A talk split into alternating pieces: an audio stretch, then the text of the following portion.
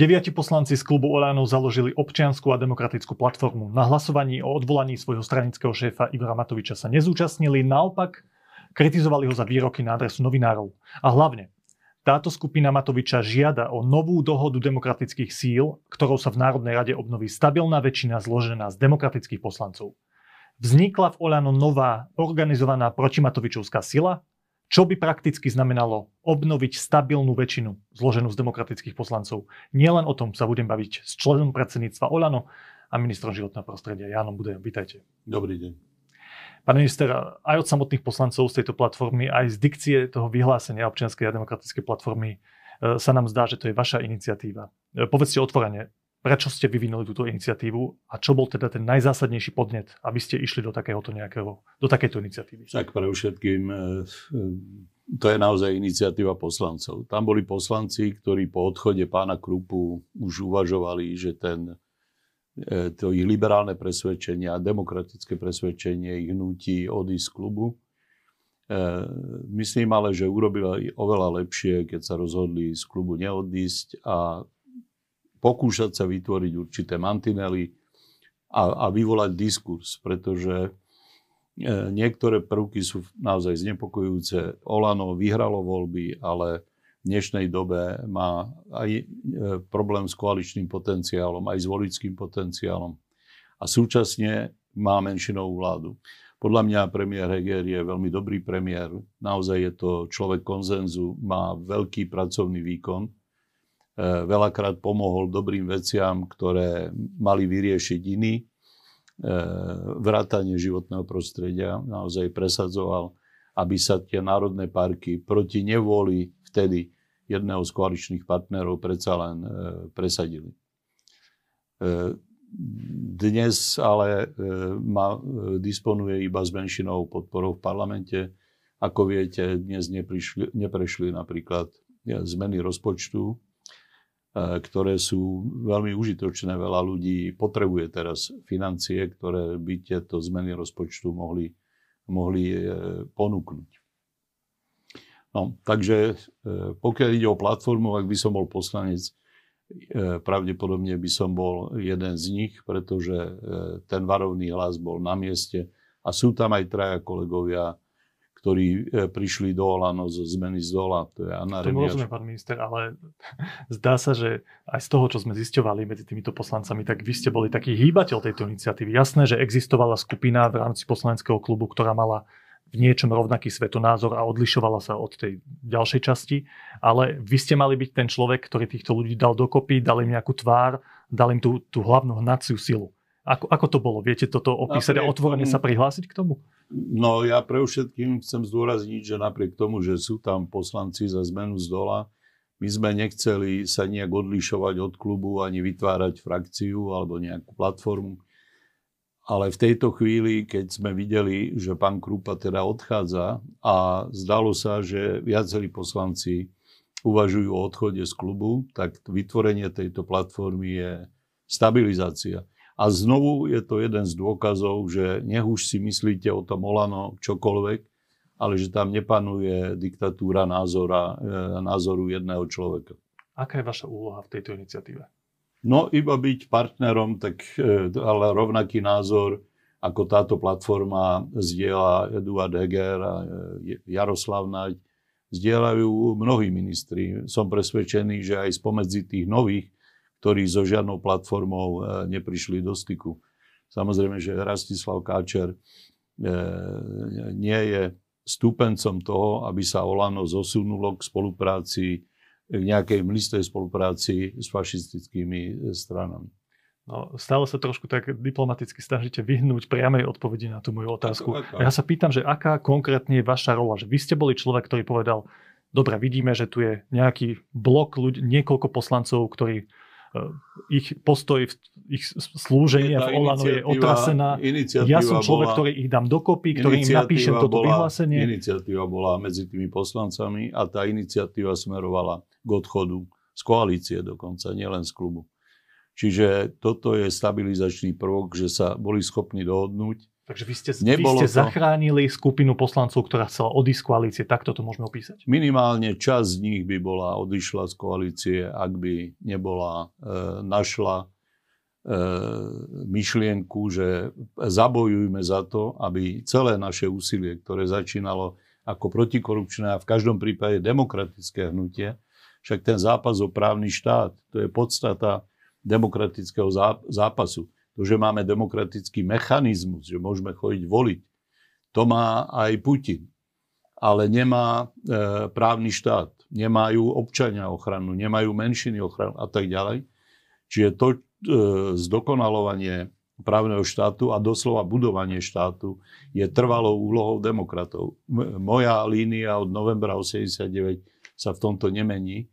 A pokiaľ má prísť k spochybňovaniu charakteru štátu napríklad, extremistickými podnetmi, extremistickými nápadmi. Za taký považujem aj zákazy dúhových vlajok. Úprimne poviem, že aj ako veriaci človek nebudem nikdy podporovať to, aby sa presvedčenia a viera atakovali zákonmi, aby zo zákona bolo niekomu zakázané podporovať úsilie o ľudské práva. Zdá sa, že nakoniec sa na tejto veci možno po veľmi napätej vnútornej diskusii zhodla aj drvivá väčšina poslancov klubu OĽaNO.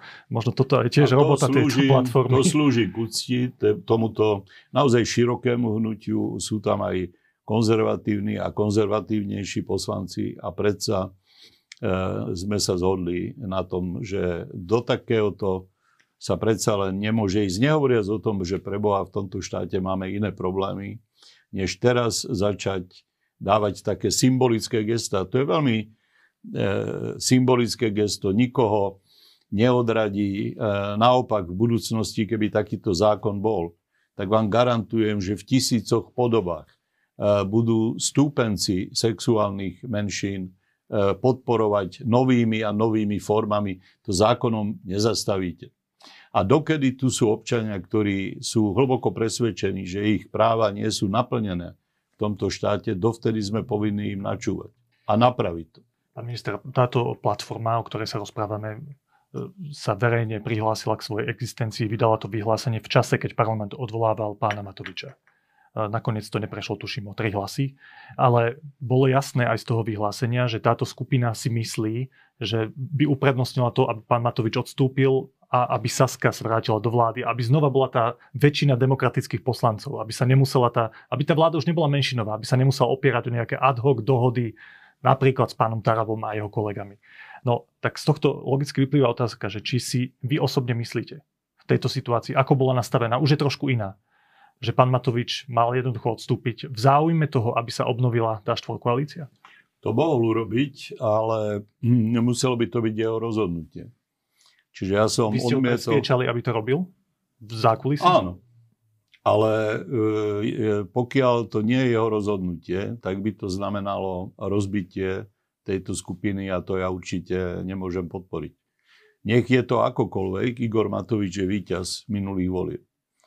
E, je to možno dnes nepopulárne takto to pripomínať, ale Igor Matovič e, pre demokraciu urobil významnú vec a niekto mu zazlieva jeho marketingový prístup alebo jeho populizmus.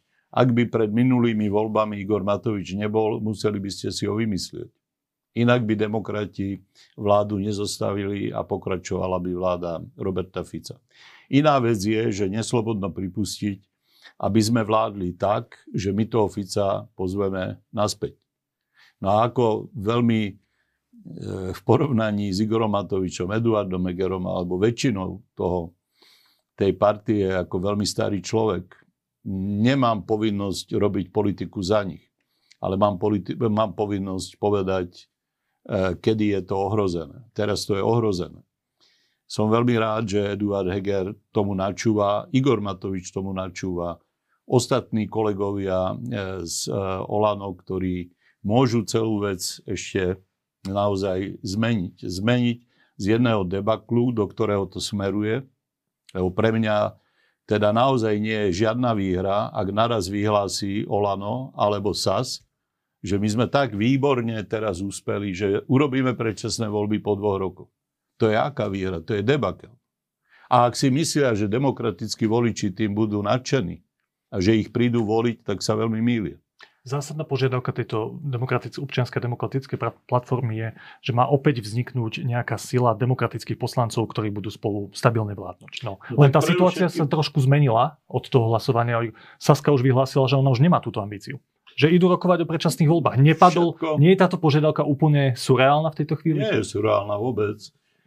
Jedna vec je, či Richard Sulík by ešte sa vracal do vlády, alebo nevracal. On osobne, alebo strana. To je jedna vec. Druhá vec je dohoda o, o podpore vláde, ktorá, ktorá za, za menšinovej vlády proste musí urobiť. Vy nemôžete riskovať, že napríklad váš spojenec začne hlasovať s opozíciou a začne presadzovať zákony, ktoré sú úplne nekompatibilné s vašim zameraním. Koalície môžu prežiť len vtedy, keď tí ľudia, však oni majú odlišné programy, inak by nemali strany zmysel. Majú odlišné. Ale dokážu sa dohodnúť na programovom vyhlásení a na koaličných pravidlách. A preto je kľúčovým pravidlom tých koaličných pravidiel, že nebudem predkladať zákon s opozíciou, lebo ak sme v takejto situácii, že koalícia má teda e, len málo hlasov navyše, alebo dokonca ani nie, tak potom sa dá s opozíciou schváliť aj najväčšia beštialita v úvodzovkách. No pre ňoho, povedzme, to nie je beštialita, ale pre OĽaNO, dajme tomu, áno.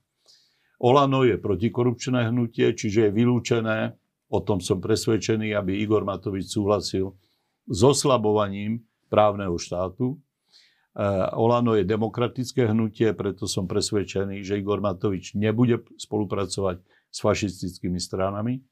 A ako demokratické hnutie je povinné ďalej robiť reformy, ktoré naši predchodcovia tak arogantne zanedbali. Dobre, povedzte aj našim divákom úplne na rovinu, že ako si obnovenie tej dohody demokratických síl predstavujete, pretože keď sme sa presne na túto požiadavku občianskej demokratickej platformy pýtali premiéra Hegera pred dvoma dňami, tak on povedal, že, že to jednoducho v tejto chvíli nie je reálne. Pretože je to, to ako, by, ako poslať Marušku v marci na jahody. Toto povedal pán premiér. Ako si predstavujete teda tú dohodu? Že dohodnúť sa so Saskou na nejakých dôležitých veciach, že budú hlasovať spolu s koalíciou? Veď doteraz sa to veľmi nedarí a skôr tie dohody vznikajú s inými subjektami. E, ja viem, že je to nepohodlné a bude musieť prísť nejakým kompromisom. es a es si bude klásť nejaké požiadavky. Potom je tam strana Spolu, ktorá má jedného poslanca a strana pé es, ktorá má takisto jedného poslanca. E, už len tieto tri strany dohromady e, vedia bez problémov umožniť predĺženie normálne, normálneho fungovania parlamentu. Takže to, čo chce vlastne táto platforma, je, že obnovme rokovania s týmito subjektami, nespoliehajme sa na nejaké dohody s Tarabovcami, s nejakou no ad hoc spoluprácou s opozíciou. To je cieľ tej iniciatívy. Stranu Život ja, priznám sa, veľmi neštudujem, nepoznám. Tak zhruba tuším, že je to dosť e,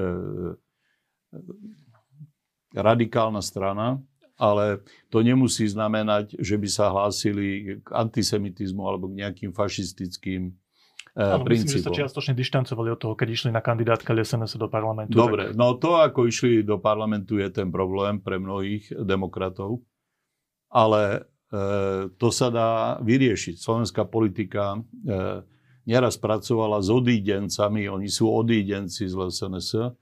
No, nechcem to ani vonkoncom porovnávať, ale aj Moravčík bol odídenec od há zet dé es. A ak sme sa chceli zbaviť Mečiara, a vtedy aj vďaka Moravčíkovi, Romanovi Kováčovi, Michalovi Kováčovi sa podarilo zastaviť a najmä zrušiť tú ilúziu, ktorú, s ktorou sa rozpadalo Československo, že tu v tejto východnej časti bude proste až do smrti panovať Vladimír Mečiar. Do roka jeho vláda padla a demokrati, znovu nemusíte mať rád to slovo, ale o to tu, tu ide. Mečiar tým, akú politiku začal robiť, sa z toho tábora oddelil. Čak on bol pôvodne vé pé enkár, samozrejme. Ale čo sme, čo poznáme Bibliu, tak poznáme aj ten príbeh o Luciferovi, ktorý bol svetlonos a oddelil sa od toho svojho tábora, aby sa stal náčelníkom opačného. Práve toto lákanie môže lákať každého premiéra alebo vysokého politika, ktorý príde o funkciu, prežíva to s trpkosťou a núka sa mu ten zlý tábor a hovorí, poď medzi nás, tu budeš jednotkou. Takže e, práve aj e, príbeh Igora Matoviča e, môže a verím, že aj dopadne úplne inak. Dopadne tak, že zostane stúpencom demokracie a stúpencom svojho vlastného programu a to je protikorupčný program. Dobre, vyčistiť to... Augiášov chliev. Len teraz to pokušenie Igora Matoviča, ktoré ste tak trošku metaforicky opísali, tak to sa týka spolupráci s Tarabovcami? To, to ste no, mali na mysli? Spoluprácu Tarabovci, s Tarabovcami? No tak iste... Sú sa... oni pre vás absolútne nepriateľní? Žiadne dohody s nimi by sa nemali robiť? No museli by sa vyjasniť. Nie, nie je možné pokračovať tak, že jeden koaličný partner hlasuje už potom aj so Smerom, iný koaličný partner e, neviem s kým, no to je cesta do pekla. Čiže ak si niekto chcel vyskúšať jeden mesiac, tento september, že či to pôjde, tak aj táto platforma dokazuje, že nepôjde to. A e, skupina okolo pána Kufu, no je, ja som nebol vtedy v parlamente, keď pán Kufa bol dokonca v klube OĽaNO. Ja chápem, že aj on chová voči Igorovi Matovičovi nejaké osobné vzťahy a že on sa rozhodol nehlasovať za jeho odvolanie. Dnes ale, ako vidíte, aj hlasmi Tarabovcov, aj pána Kufu, ktorý chová k Igorovi Matovičovi, teda rešpekt, parlament padol, Neprešiel, neprešli potrebné rozpočtové úpravy. Pointa toho, čo hovoríte, Pointa že to je, že jednoznačne povedať, OK, tak my že, sme teraz s koalíciou, máme dohody a tak to budeme fungovať. Pointa toho je, že s tou skupinou pána Tarabu a dvoch e, pánov Kufovcov nie je dohoda. A tí, ktorí hovorili, že už je dohoda a e, sú to fašisti a tak ďalej. To čítame pravidelne v niektorých médiách. Áno. Dnešok dokázal, že taká dohoda nie je, preto je doslova rozprášil, parlament sa rozprášil s takými výrokmi, ktoré vyzerajú, že už ani sa nezíďme. E, nie, a to je okamih pre vyjednávačov, pre všetkým OĽaNO, lebo sme víťazi volieb. Na tom Igorovi Matovičovi, Eduardovi Hegerovi a ďalších leží teraz zodpovednosť, či majú takú politickú vôľu. E, Samozrejme, demokratickí politici, s ktorými si vytvorili konflikt, alebo ktorí mali proti nám konflikt, je otázne, či cítia zodpovednosť za túto krízovú zimu, lebo aj keby Richard Sulík mal vlastne od začiatku plán zničiť už to, toto volebné obdobie. Lebo priznajme si, je tá požiadavka, aby sa likvidoval rovno víťaz volieb. Tá išla teda ďaleko za reálne možnosti. A Richard Sulík si toho bol vedomý, však on zase dobre rozumie politike, čítajú. A ak takú požiadavku nastolil, tak samozrejme bola na stole otázka, že ty vlastne chceš zrušiť celý parlament. Neznesieš už ďalej túto koalíciu. Alebo si možno dohodnutý s inou koalíciou a chceš už mať voľby. Čiže, no ale na takéto špekulatívne otázky môžu odpovedať politológovia, ja by som nechcel hádať, ako to je. Isté je, že dnes po tom mesiaci vidíme, že môže parlament kľudne pokračovať, ak sa dohodne nejaká dohoda o podpore menšinovej vlády alebo o obnove štvorkoalície. Áno, a to je presne ten váš apel a ten váš vklad aj cez túto a platformu. Inak si to predstavujeme. S demokratickými lebo slovami. Predstavte si, že sa rovno zajtra všetci dohodnú cez víkend a pôjde sa na predčasné voľby. No ale to je ešte šesť mesiacov zhruba a tých šesť mesiacov prebehne nad Slovenskom zima, na ktorú nevieme, či budeme mať elektrinu, či budeme mať plyn a nevieme, či rovno v našom susedstve nebude použitá jadrová zbraň. Takáto otázka nad slovenskou zimou ešte nevysela od druhej svetovej vojny. Od druhej svetovej ja, vojny. Rozumiem, pán Budaj, tá situácia je naozaj vážna. Takže ale... ak teraz títo mladí politici, ktorí prvýkrát dostali šancu riadiť Slovensko, lebo všetci sú začiatočníci, prvýkrát e, tá stará generácia zakladateľská moja, ktorá vytvorila a e, pomohla vytvoriť tento štát a dlhé roky ho spravovala, tá generácia od nich e, očakávala, že to dokážu. pre všetkým verejnosť. Ak to chcú dokázať, tak musia pre všetkým vidieť verejný záujem. Ich osobný spor, ich osobná pýcha, ich osobné bolesti musia ísť preč. A to, že ich ukazovali tak verejne, aj tie bolesti, aj pýchu, aj spor, o to viac verejne teraz celá verejnosť ich vidí. O to viac jasne. Ste to schopní urobiť?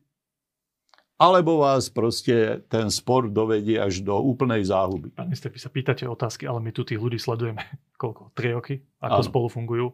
Tak povedzte, vy ich poznáte ešte viac, teraz... ako my. Vy dávate vôbec šancu tomu, na čo apelujete? Ale samozrejme, samozrejme. Samozrejme, že dávam šancu tomu. Tí ľudia sa nedostali do politiky tak, že išli okolo úradu vlády. Však oni predsa vyše desať rokov usilovali o zlepšenie právneho štátu, o zlepšenie Slovenskej republiky. Usilovali o reformy. Richard Sulík naozaj je taký ten reformisticky zameraný politik. Samozrejme, Igor Matovič na prvom mieste videl boj s korupciou a kvôli nemu vstúpil do politiky. Obaja, opakujem, nie sú náhodilé javy. A toto všetko zničia? Lebo ak zničia toto volebné obdobie, tak neverím, že by to nezmenilo ich politickú budúcnosť. Nechcem sa hrať na vešca, že či vypadnú z politiky. Ale táto generačná vlna je tým zničená. Posledná otázka, pán Budaj, je pre vás osobne. Ako uvažujete vy v tejto situácii, ak sa túto dohodu aj vďaka týmto politikom a ich konfliktom osobným a osobným nedostatku schopnosti, ochoty trpieť, ako to povedal Mikuláš Dzurinda nedávno v jednom rozhovore. Ako sa na to pozeráte vy? Ak sa to nepodarí, máte v sebe nejakú červenú čiaru, keď si poviem, ja, Ján Budaj, s týmito skúsenostiami z politiky už takto ďalej, pri takýchto ad hoc spojenectvách, pri odblokovaní parlamentu na ad hoc spojenectvách s pánom Tarabom, s opozíciou, už ďalej nebudem fungovať. Máte v sebe nejakú takú jasnú líniu, kde si poviete, ja už v tomto nemôžem fungovať? Tam platí stále to, čo som vám povedal už aj, myslím, v tejto redakcii, že ak by sa naozaj tak zvrhala táto skupina demokratov, že kvôli ich hádke sa budú ich moc opierať o fašistické strany, ale ja k tomu dodávam aj komunistické. Viete, roky sa tu trpelo, že demokrati panovali s komunistami, panovali, raz es dé el, raz es ó pé a tak ďalej. A kam to priviedlo? K demoralizácii e, demokratického tábora. Tí komunisti ich akurát naučili, že všade treba napchať našich ľudí, lebo to bola kádrová politika komunistickej strany, samozrejme, keďže to bola totalitná strana. No a zrazu sme tu mali vlastne goriliu situáciu. Tak to... To veľmi poškodilo náš príbeh. Vyvolalo k životu vlastne tento zánik strán, ktoré zaniknúť nemuseli. Pozrite, sú krajiny, kde strany, ktoré vznikli po novembri osemdesiatdeväť, stále e, poskytujú verejnosti svoju službu. To nie je lotéria, že každé volebné obdobie si dáme nejakú novú straničku a budeme testovať, že či nás neoklame. Tak to je šialené. A toto ale do istej miery robíme. Takže to, že oni neustrážili tie svoje štandardné značky, jak sa im vtedy hovorilo, to je dôvod, že prišla generácia, ktorá má malé akcie schopné, ale naozaj s istým demokratickým deficitom strany. Lebo Saska má dvesto členov, OĽaNO, neviem presne, ale okolo päťdesiat. To naozaj je neštandardný stav.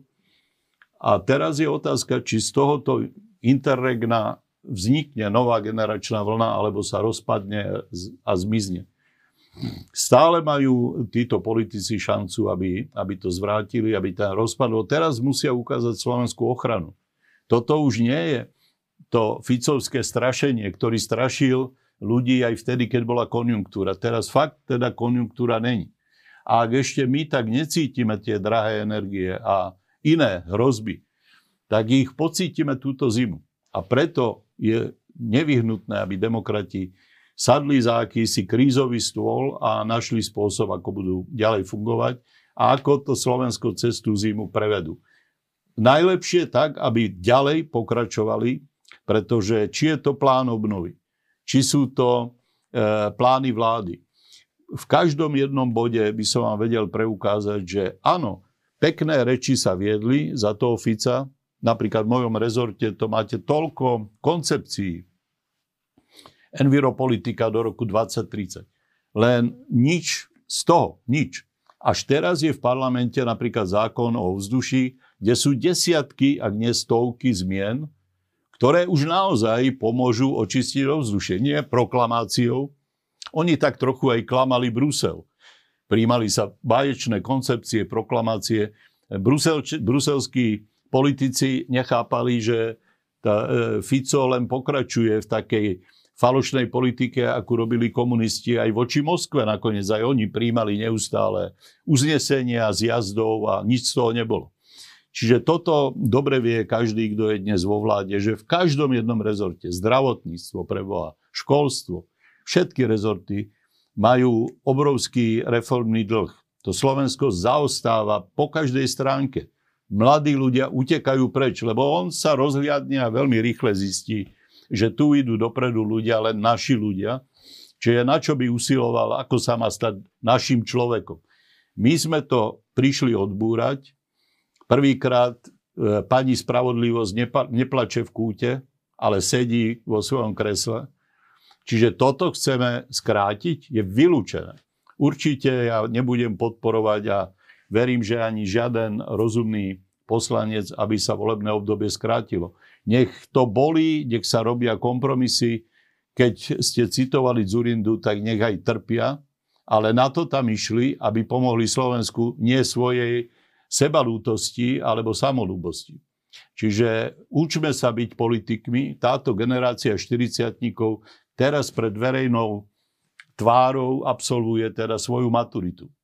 A som presvedčený, tak jak sa to stalo es dé ká ú a ich koalícii v roku dvetisíc desať až dvanásť, že ak si podrežú vlastnú vládu, tak naozaj sa vráti to najhoršie s najhorším. Vtedy pred voľbami tí voliči a, a aj, aj politológovia, samozrejme aj politici s veľkou ľahkosťou zlikvidovali Radičovu a podotýkam, že pádom Radičovej vlády, ktorú zaviazali, že musí spojiť hlasovanie s akýmsi eurovalom, čo dnes už ani nikto nevie, či bolo a na čo to bolo, tak e, znovu si položte otázku, že prečo museli byť predčasné voľby. No lebo skoro každý z nich rátal s tým, že sa spojí s Ficom. A to, čo urobil Bela Bugár o štyri roky neskôr, plánovali, bohužiaľ, pravicoví politici už vtedy. V tomto medzi nimi panovala absolútna hodnotová deštrukcia. Už sa chystali zvesiť tie svoje demokratické zástavy a prebehnúť pod zástavu komunistov. Čiže e, ten nemravný úmysel sa im vypomstil tým, že Fico nakoniec vládol sám. Ideme testovať, že čo teraz? To je absolútne nekorektné voči demokratickým voličom a tí demokratickí voliči nám to odplatia. Odplatia to sklamaním, neúčasťou na voľbách. To sú vážne slova od vás, pán Budaj. Budeme to sledovať samozrejme, ako sa to vyvinie, táto situácia. V tých ťažkých časoch, ktoré už žijeme a ešte do ťažších ideme, v tejto chvíli vám ale veľmi pekne ďakujem, že ste prišli do Postoj té vé. Všetko dobré. Pekný deň.